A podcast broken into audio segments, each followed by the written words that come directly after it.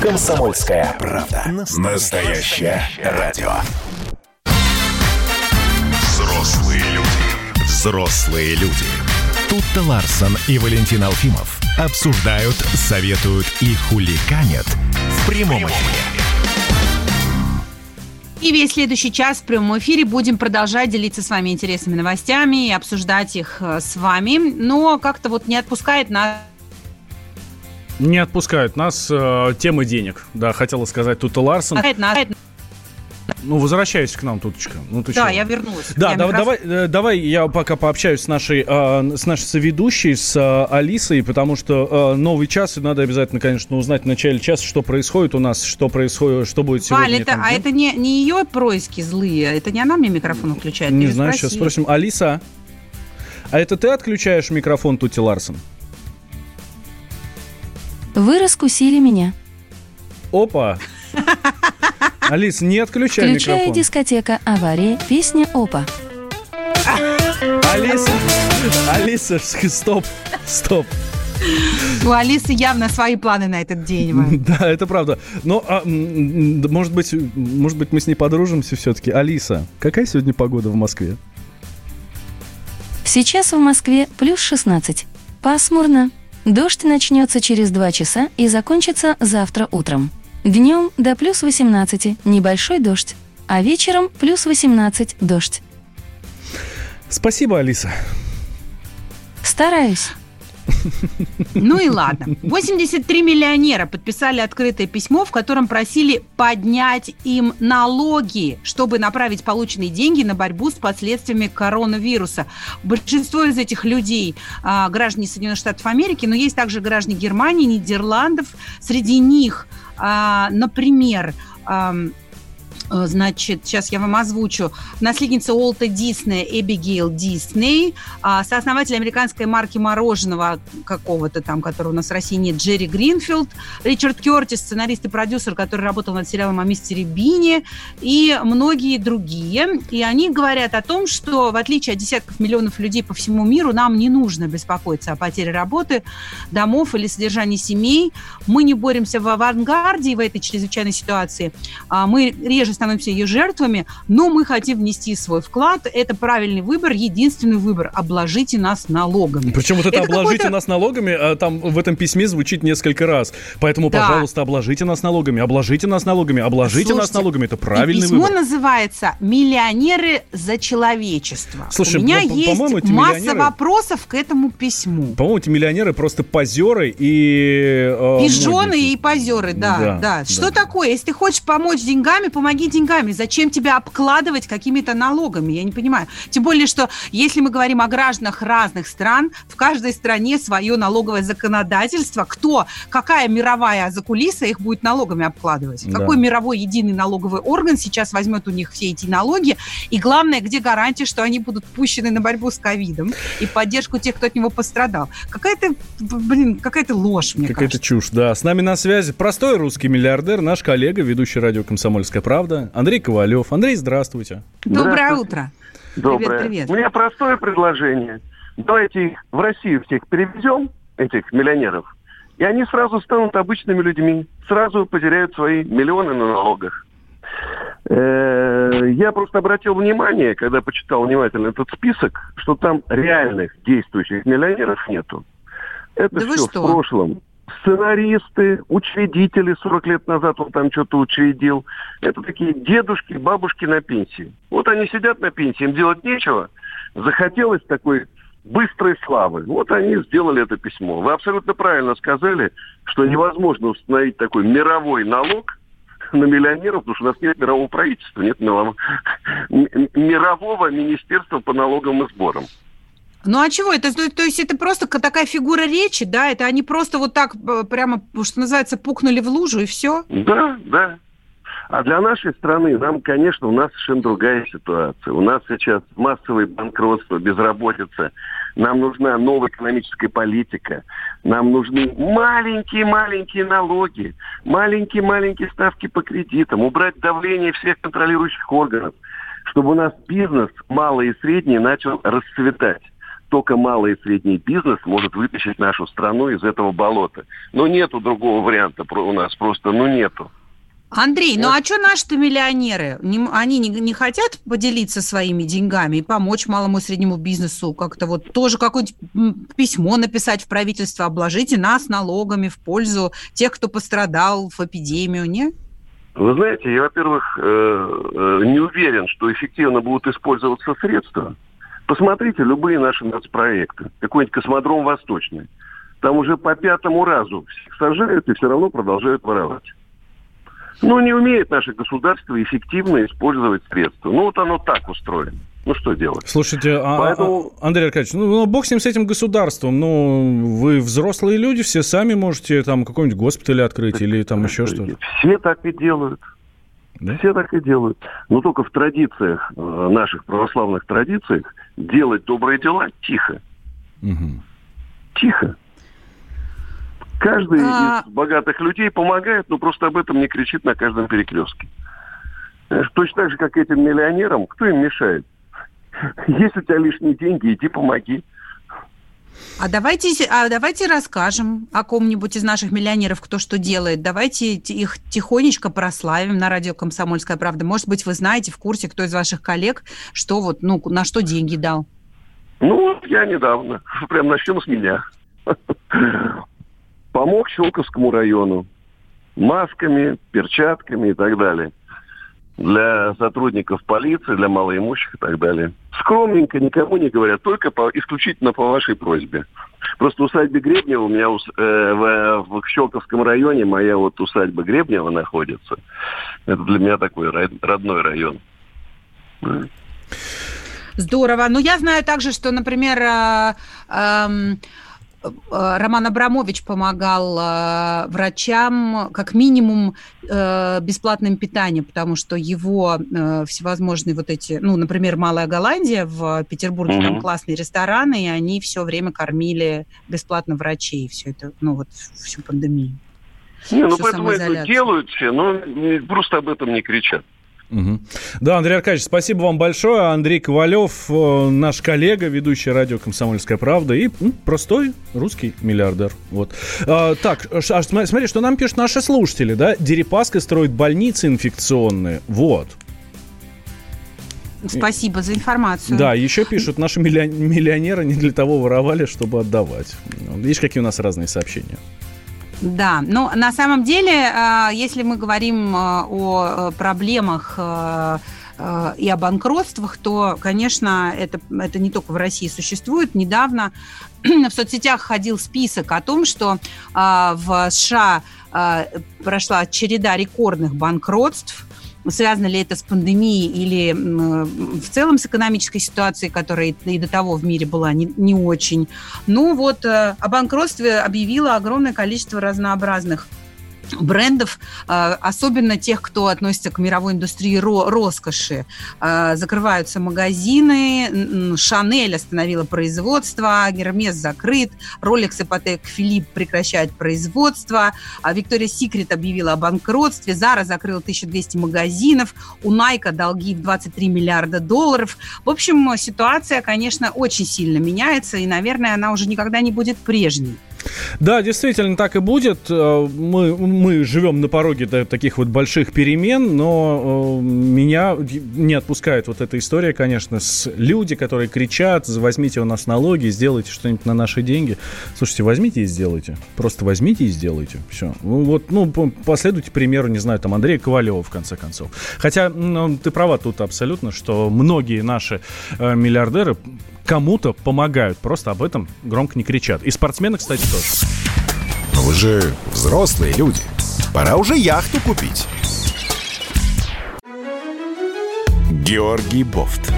Политолог, журналист, магистр Колумбийского университета, обладатель премии «Золотое перо России» и ведущий радио «Комсомольская правда» авторскую программу Георгия Георгиевича «Бофт знает». Слушайте каждый четверг в 17.00 по московскому времени. А что такое деньги по сравнению с большой геополитикой? Мы денег тут не считаем. Взрослые люди. Взрослые люди. Тут-то Ларсон и Валентин Алфимов обсуждают, советуют и хуликанят в прямом эфире. Действительно, все так и есть. Возвращаемся в прямой эфир. Радио «Комсомольская правда». Валентин Алфимов, тут Ларсон. Мы с вами здесь говорим о самом насущном, о главном. Обо всем, что происходит у нас в стране и не только в стране. Давайте сразу напомню наши координаты. 8 800 200 ровно 9702. Это номер телефона. Вайбер, WhatsApp. Плюс 7 967 200 ровно 9702. Вот. Ну и продолжаем э, животрепещущую, волнующую тему о том, э, что происходит э, в экономике, причем в той экономике, которая нас с вами конкретно касается. Банкротятся наши любимые бренды или нелюбимые, закрываются магазины, и в России, конечно же, эта ситуация тоже довольно острая. Четверть торговых центров у нас в стране может закрыться к осени из-за пандемии коронавируса. И слава богу. И... Ты думаешь? Конечно.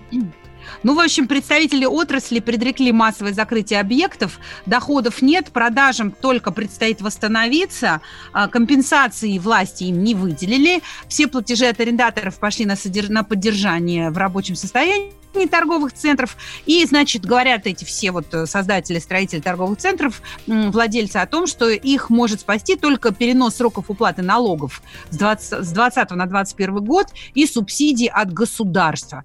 И вот тут вот я как-то так ну, думаю, блин, нормально. Налоги, значит, они не платят, а, а простаивают и работать не работают. Еще и субсидии от государства им подавай. А надо ли нам столько торговых центров, ну, чтобы их еще вот кормить, давай как поддерживать раз, там. Давай обсудим Других, этот у вопрос нас с экспертом. Больниц не хватает, детских садов не хватает, можно парков перепрофилировать, скверов. можно перепрофилировать какой-нибудь торговый центр под больницу. Или Ну, под детский сад. так. Представляешь, представляешь, торгушка бывшая, а теперь раз и детский сад. Класс. Это очень дорого обойдется Министерство образования. С нами на связи Олег Войцеховский, управляющий директор Российского совета торговых центров. Олег Викторович, здравствуйте. Здравствуйте.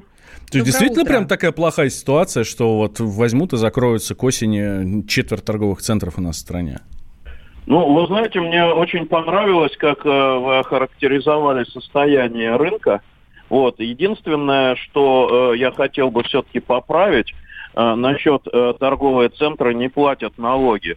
Торговым центрам никто налоги не отменял, это огромные цифры, они начисляются, и просто до недавнего времени э, государство э, сделало мораторий на то, что пока их можно не выплачивать и санкций не будет. Но с 1 июля этот мораторий уже снят. Соответственно, э, в ближайшее время все торговые центры должны будут оплатить все накопившиеся налоги, там, начиная с апреля месяца. А в ряде случаев это вообще некоторые налоги даже за первый квартал. Поэтому получается, что с одной стороны торговый центр помогает, субсидирует арендаторов, э, он практически э, отменил арендную плату, ну или там берет процентов 15 от той суммы, которую брал в нормальное время. И кроме того, ничего не заработав, он сохраняется за ним э, необходимость выплачивать налоги в полном размере и, соответственно, просто бюджет торгового центра это в несколько раз не предусматривал.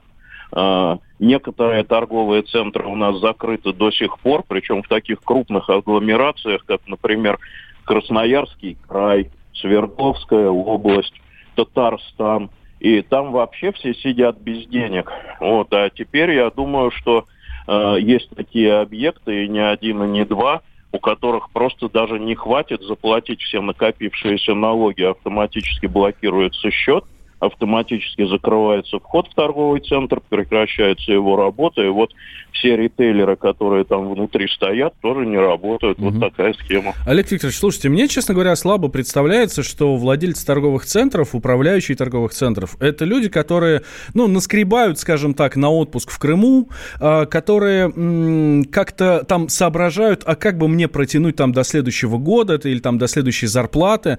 А, Я, честно говоря, слабо себе представляю, что не на- нет никаких запасов для того, чтобы пережить вот этот кризисный период и потом просто спокойно открыться. Э, Соответственно, э, вы тут где-то правы, да, но эти запасы никто не предусматривал, э, что они понадобятся на длительный срок. То есть получается фактически, что э, выручка торговых центров в этом году падает на 50%, то есть в два раза. Соответственно, это очень серьезные цифры, связанные... И потом, э, нам надо с вами еще не забывать, что существует такая вещь, как огромная долговая нагрузка, поскольку все объекты коммерческой недвижимости, не только торговые центры, строятся на заемные средства. И эти э, деньги и проценты на кредиты, это тоже очень значительная сумма, она еще больше, чем э, те налоги, которые нужно платить. И в сумме, естественно, это уже Э, такая величина, э, при которой не приходится э, говорить о том, какие там, допустим, зарплаты, бонусы там у управляющих торговых центров и так далее. Это совершенно несоизмеримые цифры.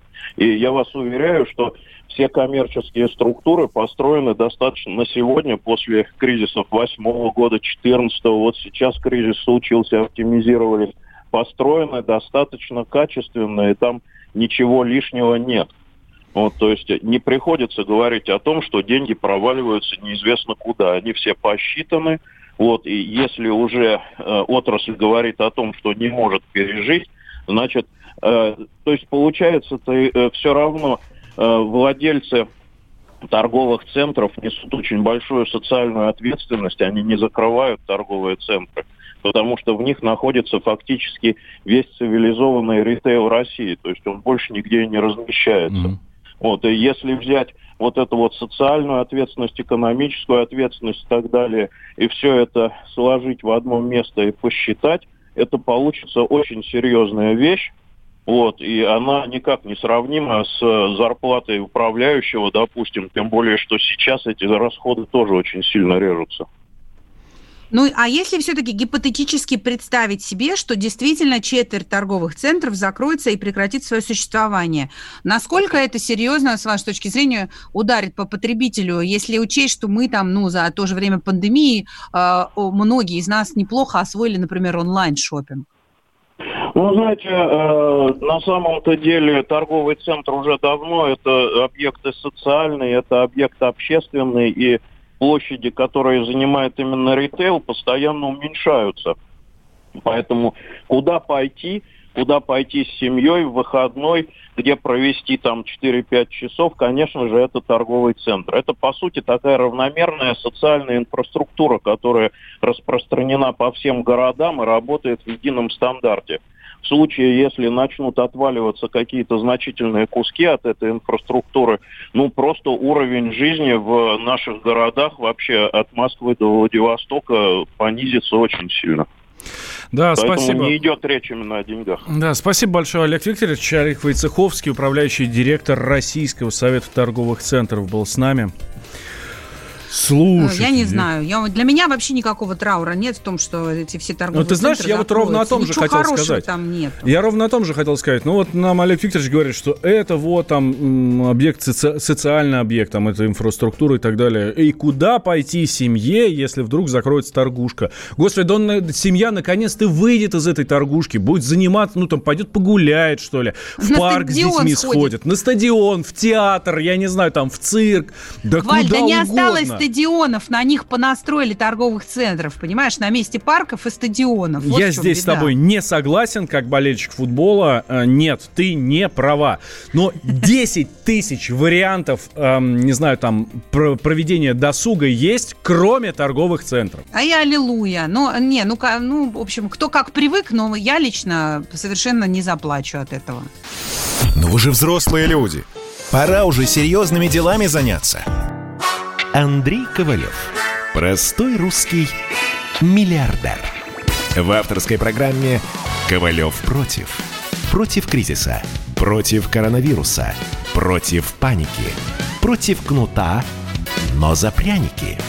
Я расскажу вам, как спасти свои деньги и бизнес в эти непростые времена. Помните, миллиардерами не рождаются, а становятся. Ковалев против. На радио «Комсомольская правда». По будням с 10 вечера до полуночи по московскому времени. Взрослые люди. Взрослые люди. Тут-то Ларсон и Валентин Алфимов обсуждают, советуют и хуликанят в прямом эфире. Да, уж очень захотелось мне похулиганить, Валь, после новостей о том, что, значит, э, э, квашеная капуста и йогурт являются продуктами, которые защищают от коронавируса. А что так а если одновременно? Если одновременно, да, да, это вообще красота. уже... О коронавирусе не слышно. Но я подумала, можно было бы и шире как-то, знаешь, можно было бы сказать, что коронавирус, э, не расп... Э, коронавирус особенно распространен в тех странах, где не водятся птеродактили. Вот, например, в России нет птеродактилей, в Америке нет птеродактилей, и поэтому все болеют. Ну, вообще просто. Где связь между Слушай, йогуртом и коронавирусом? Я а? не думал. Я почему-то не думал об этом. А когда я услышал про йогурт и квашеную капусту, мне почему-то сразу анекдот вспомнился. Стоит мужик, помешивает кастрюлю, где селедка плавает в молоке. И говорит, ну, сейчас вот доварю и проверим, что из этого было лишнее. Да.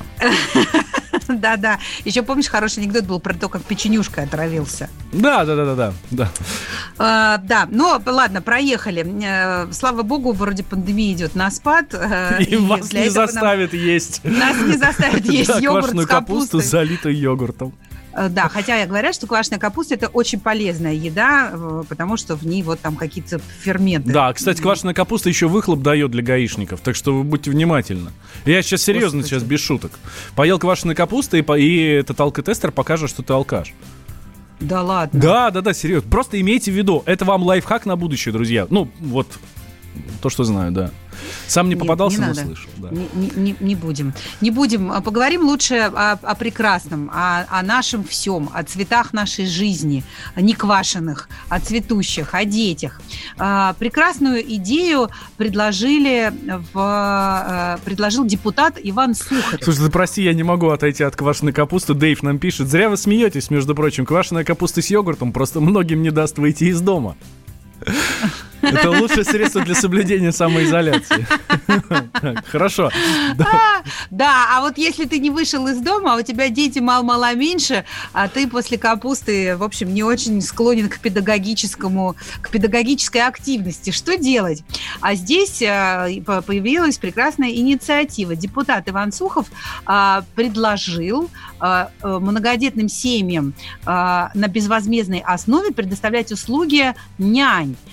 Ну, правда, с оговоркой, что в этой семье должно быть как минимум двое детей младше трех лет. А, инициатива эта связана с тем, что более взрослых детей родители могут отправить в детский сад, а вот с малышами им может потребоваться профессиональная помощь, особенно если мама ну, и папа, э, значит, ну, как-то тоже затрудняются в плане работы в последние там эти самоизоляционные месяцы. Ну и вообще никогда лишняя помощь не была лишней, что называется. То есть помощь не может быть лишней. Э, я думаю, что это, конечно, хорошая идея, только мне совершенно непонятно, как ее реализовать. Это, это хорошая идея, только плохая, да? Но смотрите, мы, мы когда обсуждали всю эту историю, самый главный вопрос, который возникает вот здесь вот с нянями, э, которые будут во многих российских семьях направляться государством да. по распределению, я не знаю, как это будет происходить, да, путевку будут выдавать, вот, или э, многодетным семьям будут талоны на нянь давать, но это совершенно не важно, да? Самое главное – это квалификация квалификация няни. Потому что няня — это человек такой, короче, на вес золота.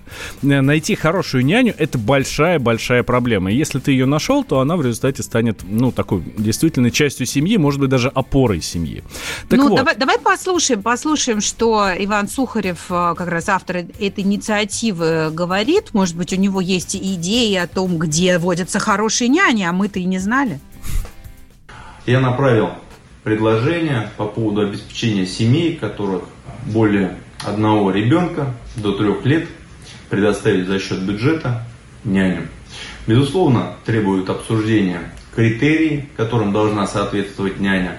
Конечно, недопустимо, чтобы няня била ребенка, какие-то еще действия в отношении него негативного характера предпринимала. Появилась параллельная идея, может быть, создать общефедеральный реестр нянь, которые будут соответствовать всем необходимым критериям. Может быть, ввести курсы для таких нянь. Опять же, это создание рабочих мест, возможно, для наших пенсионеров. Ну и, конечно, в первую очередь люди обращаются, опять же, с вопросами о финансировании. Кто-то может себе позволить няню, кто-то нет. Мы не так давно выходили с инициативой о поддержке многодетных семей. Но, к сожалению, данная инициатива не была поддержана партий большинства. Это был Иван Сухарев, депутат Госдумы и автор вот этой самой инициативы. Вот. У меня есть такое ощущение, что у Ивана э, либо нет детей, либо нет няни, потому что э, э, то, о чем он говорит, вот этот реестр нянь и прочее, прочее, прочее, это абсолютно теоретическая какая-то э, умозрительная э, концепция, поскольку у нас даже такой профессии, как няня, официально, насколько я понимаю, в стране не существует. Я не знаю, записана ли эта профессия в ГЗОТе, но у нас нет учреждений, которые готовят нянь, у нас э, э нет диплома нянь, да, а няня это просто, э, э, э, не знаю, призвание, что ли, да? Бабушки там, да, или действительно пенсионеры, или наоборот студенты, которым а, нужна подработка. Но такой профессии официальной не существует. И создать сейчас целый институт, целую новую профессию поднять, я не очень понимаю. А потом, понимаешь, ну, зайди на любой мамский форум, ищу няню, и это всегда 800 тысяч критериев, и у каждого они свои. Что такое хорошая няня? Для кого-то хорошая хорошая няня – это просто добрый человек, который Эх, любит ребенка, как минимум его не бьет. Это просто вы, это вы, женщины, все усложняете. Зайди на папский форум, и там намного проще все с поиском нянь. Так, с нами на связи э, член общественной палаты, председатель Национального родительского комитета Ирина Волынец. А Национальный родительский комитет одобрил вот эту инициативу Ивана Сухарева. Значит, э, собственно, Ирине сейчас и отдуваться. Ирина, здравствуйте. Доброе да, утро. Здравствуйте, упал. Да, доброе утро. Я все пытаюсь вступить. Да, спасибо за представление. У пап не только с нянями проще. У папы с поиском тети тоже намного все проще. Раз, и все, и нашел себе тетю на ближайший Другую, вечер. Да. А есть, да, а если серьезно, вот то... Тебе, Валя, получи. Да, да, инициатива Ивана Сухарева мне кажется популистской. А, видимо, накануне следующего электорального цикла хочет этот человек остаться дальше в Госдуме депутатом. А, потому что если бы это был не популизм, он прекрасно бы понимал, что он тоже участвовал в принятии бюджета, да, например, на текущий год как депутат, голосовал за него. И он прекрасно понимает, что сейчас у государства нет этого бюджета, потому что персональная няня для каждого ребенка это многократно дороже, чем место в детском саду и в яслях. И если у нас даже в детском саду не хватает мест, несмотря на то, что много лет уже эта проблема решается, то что же говорить о личных нянях? А, более того, я согласна с вами полностью, что нет у нас системы подготовки этих специалистов. А, для того, чтобы, например, работать в садике или в яслях, э, люди получают вообще-то педагогическое образование. А чтобы получить, допустить ребенка к ребенку маленькому совсем до полутора лет, нужно еще хотя бы базовое медицинское образование. Мы же ну, не хотим, чтобы бы... соцработники приходили непонятно какого уровня, вообще ничего не умея, не зная к нашим детям, правда? Да, я уж не говорю о том, в каком состоянии здоровья у самих этих соцработников. То есть им как минимум нужен какой-то паспорт здоровья отдельный. Ну, создавать. конечно, конечно, карточка, паспорт здоровья. Но, э, друзья мои, давайте реально смотреть на вещи. Конечно, э, эта инициатива сродни тому, что мы желаем всем быть здоровыми, богатыми и красивыми. Кто ж против? Ты, конечно, за. Но если Иван Сухарев, как депутат Госдумы, способствовал бы тому, чтобы, например, семейные детские сады развивались в нашей стране, то это было бы действительно инициативой сознательного депутата, потому что у нас есть все необходимые законные регламенты для запуска детских садов, семейных, как во Франции, как в других странах Европы. А фактически а, лишь единицы мам а, могут их открыть, потому что чиновники на местах чинят препоны, дабы не брать на себя дополнительную ответственность. А за отказ а, они никакой ответственности не несут. Государство же э, это обходится в сущие копейки. А, тут мама, которая соглашается взять нескольких соседских детей, получает зарплату как воспитатель и компенсацию от государства на питание и прочие расходы по содержанию детей. Ирина Владимировна, и, Ирина Владимировна слушайте, да. ну вот вы многодетная мать. Слушайте, ну вы, вы бы да. разве отказались от государственной няни? Нет, ну, во-первых, э, я бы в первую очередь обращала внимание, кто этот человек. А, что он умеет, что он знает. Потому что если это бесплатная государственная няня, то, видимо, это такой особый соцработник, да, который приходит Да, просто по детям, помогает. не по старикам, а по детям, да. Да, ну, ну я знаю, например, что соцработники, которые ходят к пожилым людям, получают очень немаленькие деньги, да, и я не говорю о том, что к пожилым давайте кого попало будем отправлять, а к детям там самых элитных э, сотрудников, но э, уровень, скажем так, а, не соответствует тому этих людей, чтобы взять и прийти, например, к грудному ребенку. Потому что это совсем а другая специфика. Соцработник, допустим, который приходит к пожилым людям, убирается а, за дополнительные, кстати, деньги, приносит продукты, ну, то есть выполняет такую работу, скажем так, скорее как курьер-доставщик. Он может купить лекарства, То есть то, что пожилой человек не может, потому что ну, у него уже нет сил, либо здоровье не позволяет. А с маленькими детьми, извините, это совсем другая песня. И тут ну, а нужно потом... несколько лет учиться.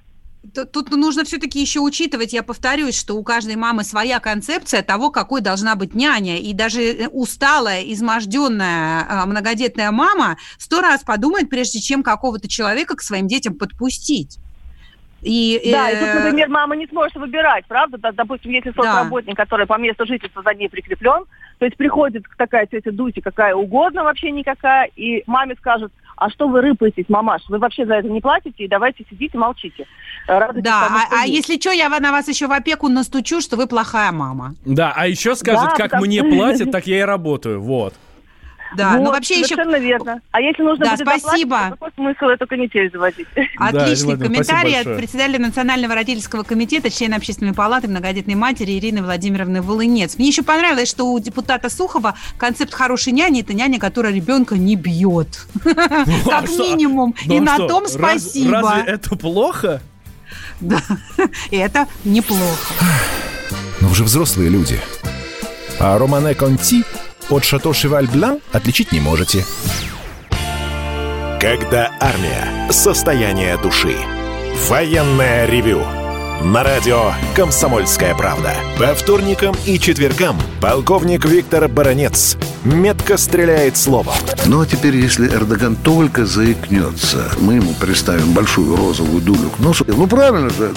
А полковник Михаил Тимошенко подает снаряды. Вся правда о настоящем и будущем наших вооруженных сил. Ну и немного армейских байк. Медведя можно научить стрелять из автомата. В прямом эфире. Слушайте и звоните. Военное ревю. По вторникам и четвергам в 16.00 по московскому времени. Никто не уйдет без ответа. Коридоры власти. И вот и мы подходим к этим коридорам власти. Мы, мы крадемся. Да, да.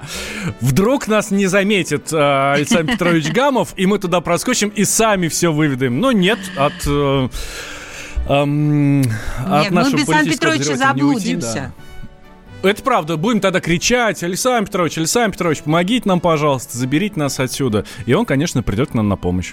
Здрасте, Александр Петрович. На улице дождик, не, не наследить бы здесь чистенько в коридорах, ладно? Вот. Но по делу, что называется. А, сегодня очень напряженный день. У президента будет несколько международных э, переговоров телефонных. Мы об этом обязательно расскажем э, все покажем. Вот. А из э, вчерашних, да, и будут, конечно, встречи в Новоогарево. В основном, ну, вот насколько мне это известно, они будут касаться социальной проблематики. Вот. Из вчерашних Э, телефонных переговоров мне бы хотелось выделить телефонный разговор с президентом Турции Эрдоганом, вот, mm-hmm. потому что э, он, кстати, этот разговор был по инициативе турецкой стороны, то есть не мы там позвонили и не стали там высказывать свои обиды по поводу решения Турции изменить статус храма Святой Софии в Стамбуле. И э, президент Турции пояснил там, значит, сказал, что к этому уникальному памятнику мировой цивилизации будет гарантирован доступ для всех желающих, вот, а сохранность э, святынь будет обеспечена. Ну, давайте поверим, вот, хотя, конечно, осадок остался. Вот. Ну, вчера а... Семен Богдастаров в нашем эфире сказал, что не, не ждите ничего подобного, значит, вообще противно даже слушать вас, что может быть что-то э, услышано Эрдоганом, и, и фрески ваши заш, заштукатурят месяца через три. Ну, я думаю, то, что говорит э, господин Богдасаров, тоже нужно делить на три, на семь, на девять. Ну, не знаю, я оптимист, я все-таки надеюсь, что у нас какие-то контакты, я имею в виду у России, у наших президентов, они сохраняются. Я повторяю, мне тоже это неприятно, но факт есть факт. Вот. Будем надеяться, что Эрдоган на этот раз свое слово сдержит. Александр Петрович, еще важная тема. Тут Владимир да. Путин заявил, что м, решится жилищный вопрос в России уже в скором времени. Ну, э, в принципе, Владимир Владимирович не первый раз это заявляет, и мы даже рубежи намечали. Президент друг, несколько другой заявил. Он сказал, что э, есть шанс исторический использовать, э, значит, э, в обозримые сроки абсолютно понятные цели и, может быть, впервые за всю историю России кардинально решить жилищный вопрос. Вот. Что он имел в виду? Я э, сегодня вот планирую, конечно, связаться с другом комсомолки. Это экс-премьер России Сергей Степашин. Надеюсь, что в эфире прозвучит его мнение. Он является председателем общественного совета Министерства строительства и жилищно-коммунального хозяйства. Я ему эти вопросы, конечно, задам. Но Путин, в принципе, и сам э, напомнил, что в строительной отрасли э, серьезные изменения – вот буквально вот в эти месяцы э, компании строительные получили такие льготы, которые раньше не, не получали, как раз вот в период, в период кризиса. И э, вот я просто хочу напомнить, что в апреле или в марте на одном из э, совещаний, которые Путин проводил, он поручил там региональным властям скорректировать планы по завершению долгостроев, этот бич. В Москве-то с ним более-менее борются, а вот Подмосковье и по России это очень серьезная проблема. Причем долгострои там московские строители или московские компании, скажем так, оставляют за собой. И Путин сказал, чтобы люди ну, могли как можно скорее получить эти квартиры. Кстати, Э, на эти цели тогда было выделено несколько, несколько десятков миллиардов э, рублей, то есть вот на эти, э, на завершение этих долгостроев. Что еще? Ну и рубеж вот на этот раз Владимир Владимирович поставил такой, он и правительству, и Госсовету э, новые сроки реализации нацпроектов по жилищному строительству до 2000, 2030 2030 года. И буквально в течение трех месяцев будет какая-то программа новая подготовлена. И я думаю, что я думаю, что мы, в общем, нормально по ней работаем. И мне, кстати, вот очень понравилась, знаете, какая фраза, ее почему-то мало сегодня, и вчера цитировали, мало цитируют, э, цитирует он, э, глава государства, подводя итоги вот э, э, этой встречи, который проходил в дистанционном режиме, он предупредил всех чиновников президента, если чиновники продолжат сидеть ровно на одном месте, ну, я так имею, имею в виду, что то есть ничего не делать, ничего не предпринимают для улучшения нынешней ситуации, то болото вокруг будет хлюпать, вот такой образ, и не получится mm-hmm. избавиться от всяческих преград ни в одной отрасли, включая строительство. Вот, вот это хлюпание, оно, оно, к сожалению, раздается по России, и действовать нужно решительно. Это не я говорю, это говорит Путин. Мы должны быть конкурентоспособны глобально. Вот, вот собственно, такой вот оптимистичный разговор был вчера. И я, например, как-то вот... Э, Воспрял. Воспрял, да. Почему? Потому что э, после того, как, э, как пандемия еще у нас, ну, пандемия, может быть, завершена, я имею в виду эпидемия еще остается, еще регионы многие борются э, с этим. И вот такие вот заявления из Кремля прозвучали. Мне кажется, что это как раз тот, э, та тональность, которая должна сегодня присутствовать в работе властей, не только э, федеральных, но и региональных, вплоть там, не знаю, до поселковых, до поселковых советов. Вот. А но... Вы сказали, что сегодня много Ой, тут а. опять у тебя связь пропадает. Давай еще раз. Встреч, я здесь, я здесь. Давай. А с кем будет встречаться-то президент? Ну, я общаться? полностью все не знаю. Нам не все говорят. Где-то догадываемся, где-то созваниваемся. Вот сейчас я конкретику не буду какую-то называть. Я просто хотел бы, просто вы у меня, мне вопрос это не, задава, не задаете, но, наверное, хотели задать. Но, может, стесняетесь. Я вчера говорил, что э, в Хабаровск прибудет э, полпред президента по Дальневосточному федеральному округу Трутнев. Вот он вчера был, было э, интервью его небольшое Володя Варсобина, и там много, много было, в общем-то, каких-то таких вот интересных угу. вещей сказано. Ну, из таких основных, может быть, я не знаю, не звучали по радио, я их пока, я, я пока их не слышал, вот, но... Вы про Трутнева, Александр Петрович? Что-что? Вы про Трутнева? Да, да. Вот. О, ну и Трутнев у нас и был на радио, и будет еще на радио сегодня, и Володя Варсобин уже выходил. Да, А, Александр ну, Петрович. Ну, просто одна фраза. Я попытаюсь сегодня задать, сегодня вот через пару часов будет брифинг с Дмитрием Песковым. Вы следите тоже за нашими включениями. Вот Трутнев сказал, что я считаю, что работа руководства Хабаровского края организована плохо. У меня есть на это основание. Ну, еще ряд заявлений сделал. Я просто хочу у Дмитрия Сергеевича поинтересоваться, э, выражал Да, ли... ждем, э, ждем, да, Александр Петрович. Да, Александр Гамов, политический обозреватель Спасибо. комсомолки, был с нами на связи. Ну что ж, мы прощаемся до завтра. Всего доброго, всем хорошего дня. Да, прямо сейчас интервью Дмитрия Рогозина слушайте. Берите пример с Владимира Путина. Остались только мы на растерзание Парочка простых и молодых ребят. Ла-ла-ла-лай, ла-ла-ла-ла-ла-лай, ла-ла-лай. Утекай. Уходим, уходим, уходим. Наступят времена почище. Карнавала не будет. Карнавала нет. Комсомольская правда. Радио поколения Mumitrolha.